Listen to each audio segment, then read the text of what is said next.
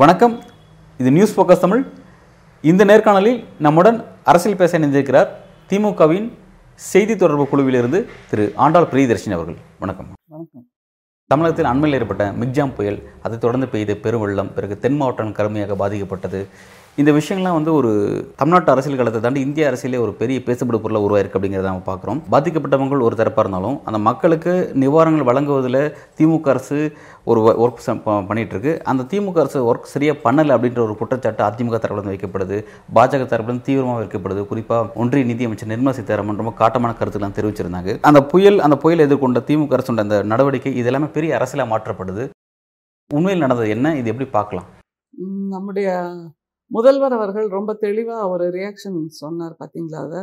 அதிமுக இப்படி அஹ், சொன்னுச்சு அப்படின்ன உடனே யார்? அந்த தூத்துக்குடி தூத்து துப்பாக்கி சூடு சம்பவத்தை டி டிவியில் பார்த்துட்டு தெரிஞ்சுக்கிட்டேன்னு சொன்னார் அவர் சொன்னாரா? அப்படின்னு.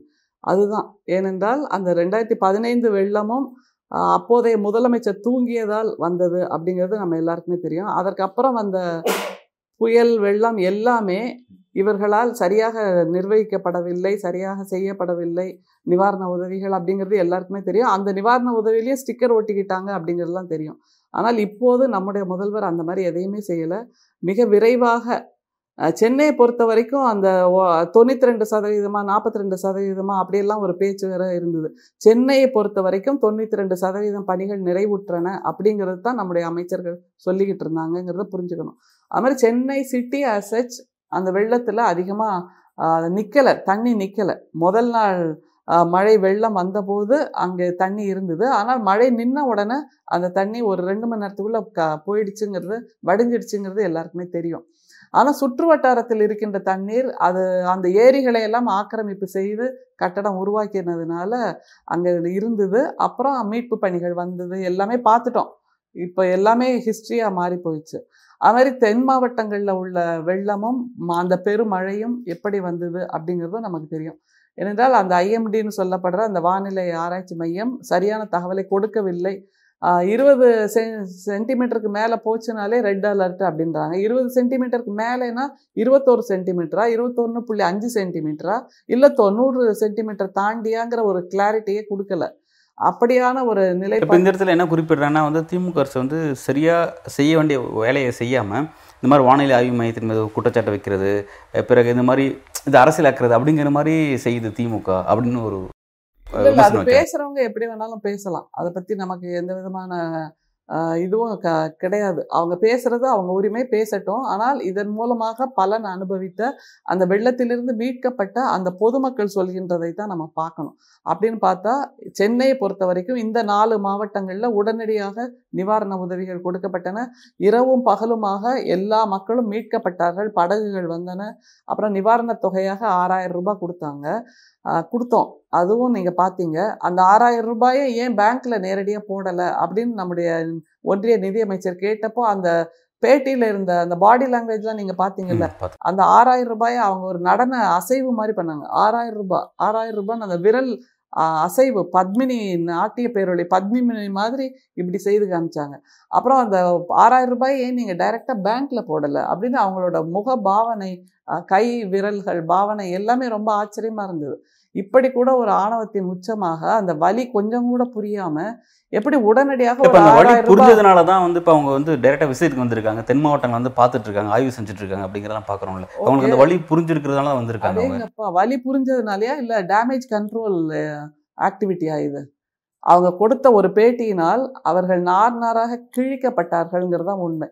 அவர்களுடைய ஆணவம் அவர்களுடைய மொழி அவர்கள் பயன்படுத்திய அந்த பாஷை அவர்களுடைய கண் போன போக்கு கைவிரல் போன போக்கு கையை நீட்டி நீட்டி பேசியது உட்கார்ந்திருந்த உயர் அதிகாரிகள் எல்லாம் என்னுடைய அடிமைகள். பாருங்க நான் எப்படிப்பட்ட அடிமைகளோடு வந்து உட்கார்ந்துருக்கேன்ற ஒரு பாவனை.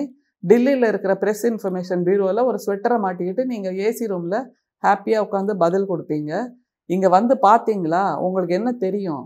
இங்கே இருக்கின்ற பிஜேபியின் மாநில தலைவர் கூட கணுக்கால் அளவு தண்ணியில் போட் ஃபோட்டோ செஷன் பண்ணிட்டு இப்போ அவ்வளோ நூறு சென்டிமீட்டர் தாண்டி மழை பெஞ்சப்போ அவர் பாட்டுக்கு பெங்களூர் கிளம்பி போயிட்டார். அப்புறம் காசி க தமிழ் சங்கமத்துக்கு போயிட்டு வந்தார்.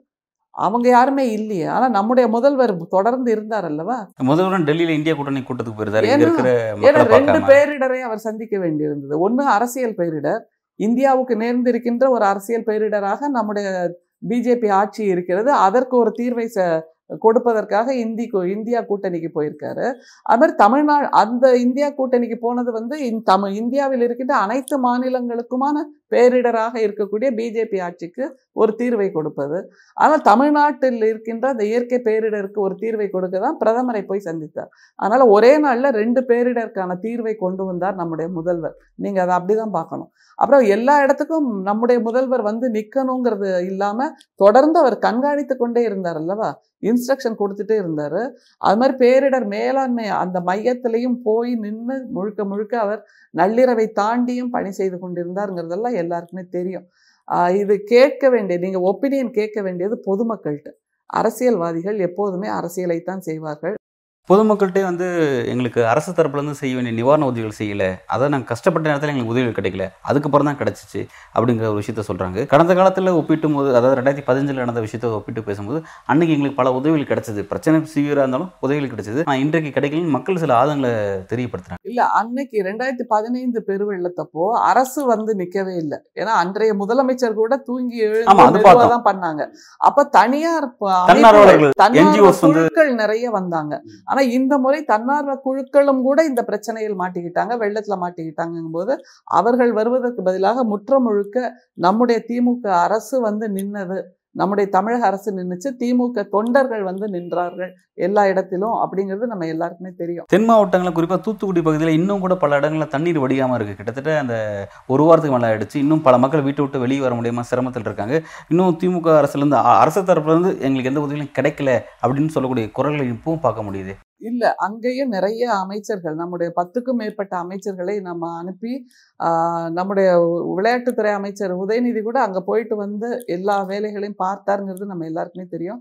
ஆஹ், சொல்றவங்க சொல்லிட்டே தான் இருப்பாங்க. நாங்களும் தொடர்பில் இருக்கிறோம். அங்க உள்ள மக்களோட அங்க உள்ள தன்னார்வ தொண்டர்களோட எல்லாருமே க படகிலிருந்து மீனவ நண்பர்கள் எத்தனை பேர் நமக்கு தெரிந்த மீனவ நண்பர்கள் போட் எடுத்துட்டு போனாங்க தெரியுமா? அந்த மாதிரி எல்லா இடங்களுக்கும் எல்லா இடங்களுக்கும் அரசு போயிட முடியுமா? அரசு அதிகாரிகள் போயிட முடியுமா? அவங்க கோஆர்டினேட் பண்ணாங்க. மீனவ நண்பர்கள்ட்ட சொல்லி போட் கொண்டு வா. இந்த தன்னார்வ குழுக்கள்கிட்ட சொல்லி உணவு கொண்டு வா. அதை தவிர அந்த ஸ்ரீவைகுண்டம் அந்த ஊர்ல. அந்த ட்ரெயின் நின்னுச்சுல்ல அந்த வெள்ளத்தை நம்முடைய நிதியமைச்சர் என்ன சொன்னாங்க? ஐஎம்டி மிகச்சரியான தகவலை சொல்லுச்சு அப்படின்னாங்க. அப்படி தகவலை சொல்லியிருந்தா நீங்க அந்த ட்ரெயினையே திருச்செந்தூர் ட்ரெயினையே கேன்சல் பண்ணியிருக்கலாம்ல. அதை ஏன் பண்ணல? அது பண்ணினதுனால பண்ணாம அந்த ட்ரெயின் கிளம்பினதுனால தான் ஸ்ரீவைகுண்டத்தில் மாட்டிக்கிட்டு. அந்த நேரத்தில் அந்த வெள்ளம் சப்போஸ் நல்ல வேளை நடக்கலை. ஆனால் அந்த ட்ரெயினுக்குள்ளே போய் அந்த கம்பார்ட்மெண்ட்டுக்குள்ளே போயிருந்ததுன்னா அப்படியே அந்த வெள்ளம் நிலை உயர்ந்துக்கிட்டே இருந்ததுன்னா அத்தனை பயணிகளும் அங்கே ஜலசமாதி ஆகியிருப்பாங்களா இல்லையா? அப்படிப்பட்ட ஒரு மிகப்பெரிய பேரிடர் அவங்க சொல்றாங்க நிதியமைச்சர் ஐஎம்டி சரியா ஒர்க் பண்ணுச்சு அப்படின்னு. ஆனால் இப்படியான ஒரு மிகப்பெரிய பேரிடர் சொல்லவே இல்லையே. இந்த இடத்துல சு வெங்கடேசன் ஒரு விஷயத்தை குறிப்பிடுறாரு. காசி தங்க தமிழ்ச்சங்கம் நிகழ்ச்சிக்காக புறப்பட்ட ட்ரெயின் அந்த ட்ரெயின் அந்த ட்ரெயினை வந்து தடுக்க சொல்லி பல முறை நாங்கள் சொன்னோம் அது வேண்டாம்னு சொல்லி சொன்னோம். ஆனால் எல்லா ட்ரெயினையும் கண்ட்ரோல் பண்ண முடிஞ்சால இந்திய ரயில்வே துறையினால அந்த ட்ரெயினை வந்து அதாவது அந்த சிறப்பு நிகழ்ச்சிக்கு போகிற ட்ரெயின்ல எதுவும் பண்ண முடியல. அதுக்கு பின்னாடி வந்து பிரதமர் மோடி தான் இருக்காரு பாஜக தான் இருக்குன்னு சொல்லிட்டு ஒரு குற்றச்சாட்டு வைக்கிறாரு. இது அரசியல் குற்றச்சாட்டா அல்லது யதார்த்தமான குற்றச்சாட்டா? எப்படி இது பிரதமர் பங்கேற்கின்ற ஒரு ஒரு நிகழ்ச்சிக்கு செல்கின்ற தமிழர்களை கூட்டிட்டு போற ட்ரெயினுங்கும் போது அதோட முக்கியத்துவம் என்னங்கிறது புரியும். அதை நிறுத்தப்பட்டால் அதுவும் அரசியலாக்கப்படும். தமிழ்நாட்டு அரசு காசி சங்கமத்துக்கு செல்ல வேண்டிய தமிழர்களை நிறுத்திவிட்டது அப்படின்னு அவங்க சொல்லுவாங்க. ஆனால் அதை மீறி இவர்கள் இயக்கும்போது அந்த மாதிரியான ஒரு அசம்பாவிதம் நடந்தது. எண்ணூறு பயணிகளுக்கு மேல மாட்டிக்கிட்டாங்க. ஸ்ரீவைகுண்டம் பக்கத்தில் இருக்கிற கிராமத்து மக்கள் தான் அவர்களை அங்கிருந்து மீட்டெடுத்தாங்க. உணவு ரெண்டு நாளாக தொடர்ந்து உணவு கொடுத்துருக்காங்க. நம்முடைய நிதியமைச்சர் என்ன சொன்னாங்க? எண்பது சாட்டிஸ் போச்சு எழுபது சாட்டிஸ் போச்சு ஹெலிகாப்டர்ல அப்படின்னு. ஆனால் ஹெலிகாப்டர் கூட இந்த ட்ரெயினுக்கு மேலே பறந்தால் கூட உணவை கொண்டு வந்து போட முடியல இல்லை. அப்படியான நிலை இருக்கும்போது திரும்ப திரும்ப சாட்டிஸ் போச்சு நாங்கள் ஹெலிகாப்டர் அனுப்பினோம் ஃப்ளைட் அனுப்பினோம் வீரர்களை அனுப்பினோம்னு சொல்கிறது அந்த ஊர் மக்களை மக்களோடு சேர்ந்து தமிழக அரசு நிறைய உதவி பண்ணுச்சு. ஏன்னா அந்த ஊர் மக்களுக்கு தான் தெரியும் எது எது எந்த இடத்துல எப்படி போகணுங்கிறது. ஸோ அவர்களோடு சேர்ந்து உதவி செய்தார்கள் நிவாரண உதவிகள் செய்தார்கள் மீட்பு பணிகள் செய்தார்கள்ங்கிறத மாற்று கருத்தே இருக்க முடியாது. எனவே பொதுமக்கள் சொல்கிறார்கள் அதுதான் மிக முக்கியம். அடுத்ததாக இந்த விஷயங்களுக்கு பிறகு தொடர்ச்சியாக வந்து பாஜக அரசாலையும் ஆர்எஸ்எஸ் அமைப்புகளாலையும் இங்கே டார்கெட் செஞ்சு அரசியல் செய்யப்படக்கூடிய விஷயம் அப்படிங்கிறது இங்கே இருக்கக்கூடிய இந்து சமய அறநிலைத்துறை அப்படிங்கிறத நம்ம புரிஞ்சுக்கிறோம். பல்வேறு கோவில்களில் அவங்க கட்டுப்பாட்டில் இருக்குது அதை வந்து ஆக்கிரமிக்கிறாங்க அவங்க அப்படிங்கிறதெல்லாம் பிரதமர் மோடி முதல் கொண்டே பேசுகிறாங்கிறத நம்ம பார்க்குறோம். பாஜகவினுடைய ஒரு துணை அமைப்பாக இருக்கக்கூடிய இந்து முன்னணி திருப்பூரில் ஒரு அவங்களுடைய ம மாநாட்டம் நடத்தியிருக்காங்க. அதில் பல தீர்மானம் நிறைவேற்றியிருக்காங்க. அந்த தீர்மானங்கள் பற்றி உங்ககிட்ட நான் கே பேசணும்னு நினைக்கிறேன். குறிப்பாக வந்து இங்கே இருக்கக்கூடிய இந்து கோவில்களில் இந்து அறநிலையத்துறை வந்து ஆக் ஆக்கிரமிப்பு செய்யுது அதை வந்து அந்த ஆக்கிரமிப்புலேருந்து அவங்கள அகற்றுறதுக்காக இந்துக்கள்லாம் போராட முன் வரணும் அப்படின்னு ஒரு அழைப்பு கொடுக்குறாங்க. அதை ஒரு தீர்மானமாக நிறைவேற்றுறாங்க ஒன்று ரெண்டாவது விஷயம் என்ன அப்படின்னா தமிழ்நாட்டில் தீவிரவாத விஷயங்கள் ரொம்ப அதிகரிச்சிருச்சு. இதை திமுக அரசு கையால் தவறிடுச்சு அப்படிங்கிற விஷயத்த முன்வைக்கிறாங்க. மூணாவது ஒரு விஷயம் என்னன்னா இங்கே இருக்க நீதிமன்ற தீர்ப்புகளுக்கு அரசியல் சாயம் பூசுது அப்படிங்கிறத ஒரு குற்றச்சாட்டை வைக்கிறாங்க. இந்த மாதிரி மூணு திருமணம் நிறைவேற்றி வச்சுருக்காங்க. எப்படி பார்க்குறீங்க பொதுவாகவே இந்த அரசு சங் பரிவார் கோயில்கள் மூலமாகத்தான் தங்களுடைய அரசியலையும் நிலையெடுப்பாங்க. அரசியலை முன்னெடுத்து போகிறதே இந்த கோயில்கள் மூலமாகத்தான். அதைத்தான் தொடர்ந்து செஞ்சுட்டு இருக்காங்க அதற்கு எதிராகத்தான் நீதி கட்சியிலேருந்து ஆரம்பித்து பெரியார்லேருந்து தந்தை பெரியார்லேருந்து போரிட்டு போராடி கோயில் நுழைவு போராட்டம்ங்கிறத ஒன்று உருவாக்கி இப்போ இந்துக்கள் கோயிலுக்குள் போக முடியுது வர முடியுது. கருவறைக்கு போய் நின்று சாமியை கும்பிட முடியுதுன்னா அதற்கு காரணமே நம்முடைய தந்தை பெரியார் முன்னெடுத்த அந்த போராட்டம் தான். நீதி கட்சி கொண்டு வந்த அந்த புது புரட்சி தான்ங்கிறது எல்லாருக்குமே தெரியும். ஆனால் திரும்பவும் ஆர்எஸ்எஸ் சங் பரிவார் என்ன செய்கிறாங்க இந்துக்களை இந்துக்களை தான் நாங்கள் கோயிலுக்குள் வரவழைத்திருக்கிறோம்.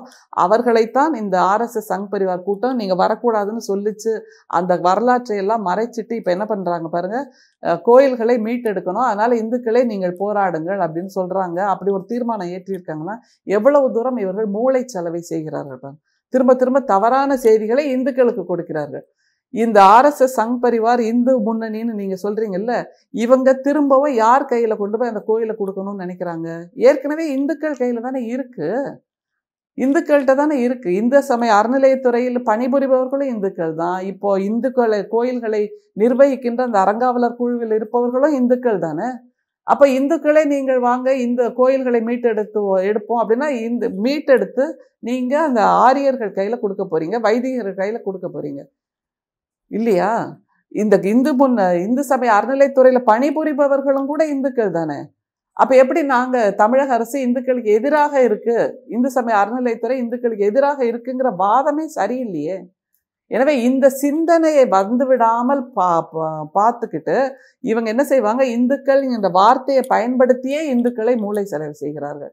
இவங்க கோயிலை கைப்பற்றினால் திரும்பவும் அதை கொண்டு போய் வைதிகர்கள் கையில கொடுக்க போறாங்க. திரும்பவும் யாருமே உள்ள வரக்கூடாது. நாங்க மட்டும்தான் வர முடியும் அப்படிம்பாங்க. இப்போ மிக சமீபத்துல தில்லை நடராஜர் கோயில்ல பாருங்க திரும்பவும் அந்த சிதம்பர ரகசியம். அதுக்கு போய் பக்தர்கள் வழிபடக்கூடாதுன்னு. இந்த சமீபத்திய பண்டிகைகளின் போது கூட அந்த சிதம்பர ரகசியத்தை சென்று தரிசிக்க பக்தர்கள் வரக்கூடாதுன்னு திரும்பவும் சிதம்பரம் கோயிலில் தடுக்கப்பட்டிருக்காங்க. அப்படின்னா இதுதான் நடக்க போகுது இனிமே. சிதம்பரம் கோயில் வைதிகர்கள் கைப்பிடியில் இருக்கிறது. அங்கே இந்துக்கள் போக முடியவில்லை.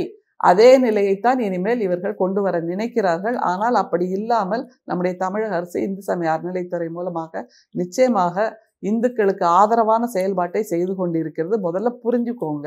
அதைத்தான் நம்ம வேண்டுகோளாக வைக்கிறோம்.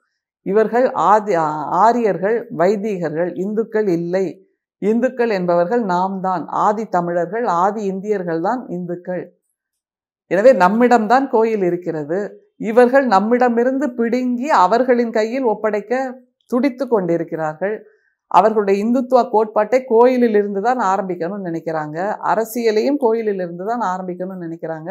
எனவே இத்தனை திட்டங்கள் இத்தனை சூழ்ச்சிகள் அவர்களுடைய தீர்மானங்களில் இருக்கிறது அப்படிங்கிறத நம்ம புரிஞ்சுக்கணும். அடுத்ததாக தீவிரவாத தாக்குதல் பற்றி. தீவிரவாத தாக்குதல்னு இவங்க எதை சொல்றாங்கன்னு தெரியலையே. ஏனென்றால் செய்வதெல்லாம் இவர்கள் தான் இவர்களுடைய ஆர்எஸ்எஸ் அமைப்புகள் தான் எல்லா தீவிரவாத தாக்குதல்களையும் செய்து கொண்டிருக்கிறது. அதற்கு எதிராக தமிழக அரசு மிகச் சிறப்பான முன்னெடுப்புகளை செய்து கொண்டிருக்கிறது. மிக சமீபத்தில் கூட அவர்களுடைய மாநாடு அந்த ஆர்எஸ்எஸ் ட்ரில்லுன்னு ஒன்று நடத்துவாங்கள்ல காக்கி டிராயரை மாட்டிக்கிட்டு. அதற்கு கூட அனுமதியை நீதிமன்றம் மூலமாக எச்சரிக்கைகள் மூலமாக நீங்கள் எந்த விதத்திலும் வன்முறையில் ஈடுபடக்கூடாது என்கின்ற அத்தனை வழிமுறைகளை வைத்து கொண்டுதான் நம்முடைய தமிழ்நாட்டு அரசு அனுமதி கொடுத்தது என்பதை நாம் புரிந்து கொள்ள வேண்டும். ஆனால் இப்போ சமீபத்தில் நம்முடைய ஒன்றிய அரசு நிறைவேற்றி இருக்கின்ற அந்த மசோதாக்கள் அவங்க எதிர்க்கட்சிகளை எல்லாம் தள்ளிட்டு மசோதாக்களை உடனே உடனே உடனே நிறைவேற்றினாங்கல்ல அதுல ஒரு மிக முக்கியமான மசோதா என்னன்னா இந்த மாதிரியான அமைப்புகள் கையில் குச்சி கம்பு இதெல்லாம் வச்சுக்கிட்டு அந்த ஊர்வலம் போவது என்பது தடுக்கப்படக்கூடாது அப்படின்னு ஒரு மசோதாவை நிறைவேற்றியிருக்காங்க. இப்போ சொல்லுங்க தமிழ்நாடு அரசு இந்த மாதிரி வன்முறைகளை தடுக்கிறதா அல்லது ஒன்றிய அரசு வன்முறைகளை தூண்டி விடுவதற்கான சட்ட பாதுகாப்பையும் கொண்டு வந்திருக்கிறதா? எது சரியான வாதம்? எனவே மக்களை சிந்திக்க விடாமல் செம்மறியாட்டு கூட்டம் போல் வைத்து அவர்களை கொண்டே அவர்களின் கண்ணை குத்தி கொண்டு இருப்பதுதான் ஆர்எஸ்எஸ் சங் பரிவார் இந்த இந்து முன்னணியின் வேலையாக இருக்கிறது. நிச்சயமாக தமிழ்நாட்டில் எல்லா விதமான முன்னெடுப்புகளையும் நம்முடைய தமிழ்நாட்டு அரசு நம்முடைய முதல்வர் செய்து கொண்டுதான் இருக்கிறார். அடுத்ததாக இன்னொரு விஷயம் குறிப்பிட்டாங்க. நீதிமன்ற தீர்ப்புகளுக்கு அரசியல் சாயம் பூசுறீங்கன்னு சொல்லிட்டு. இந்த நீதிமன்ற தீர்ப்புகளுக்கு அரசியல் சாயம் பூசுகிறோம் அப்படின்னா நீதிபதிகளை பற்றி நம்ம விவாதிக்க கூடாது. ஆனால் அந்த தீர்ப்புகளை நம்ம விவாதிக்கலாம். அந்த நிலையில பார்த்து அப்போ விவாதிக்கிறோம் தீர்ப்புகளை. அது இந்த இந்துத்துவ கோட்பாட்டுக்கு சார்பாகவே வ- சில தீர்ப்புகள் கொடுக்கப்பட்டிருக்கின்றன என்பது அதையும் வெளிப்படையாக பேசுவது தான் ஒரு ஜனநாயகமாக இருக்க முடியும். ஒரு சிந்தனை கொண்ட ஒரு சமூகமாக இருக்க முடியும். அதை வெளிப்படையாக பேசுகிறோம் ஆனால் இவங்களுக்கு என்ன பதைப்பதைப்பு வெளிப்படையாக பேசிட்டா அவங்களுடைய அந்த சூழ்ச்சிகள்லாம் வெளியில வந்துருமே. தாங்கள் அந்த தீர்ப்புகளை பெறுகிறோம் என்பது தெரிய வந்துருமே அப்படிங்கிற ஒரு அச்சத்தில் அவங்க இப்படி பதைபதைக்கிறார்கள். அதனால் எதுக்கு இப்போவே?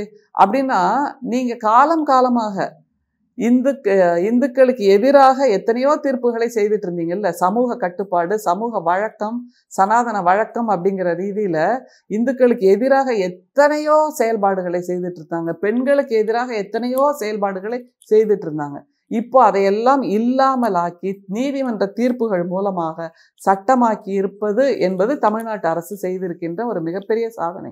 அது தந்தை பெரியார்லேயே ஆரம்பிக்கணும் திரும்ப திரும்ப. அனைத்து சாதியினரும் அர்ச்சகராகலாம்ங்கிறது சட்டத்தின் மூலமாகத்தானே நம்ம கொண்டு வந்திருக்கோம்.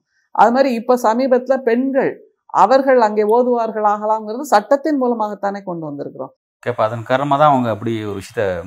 அந்த நிலை இல்லாமல் சட்ட பாதுகாப்போடு இவர்கள் சட்டங்களை கொண்டு வருகிறார்களே சமூக நீதியை கொண்டு வருகிறார்களே இதை எப்படி இல்லாமல் ஆக்குவது அப்படின்னா நீங்க அரசியல் சாயம் பூசுறீங்க அப்படிங்கிற ஒரு வார்த்தையை கொண்டு வந்துடலாம். அதைத்தான் செய்துட்டு இருக்காங்க.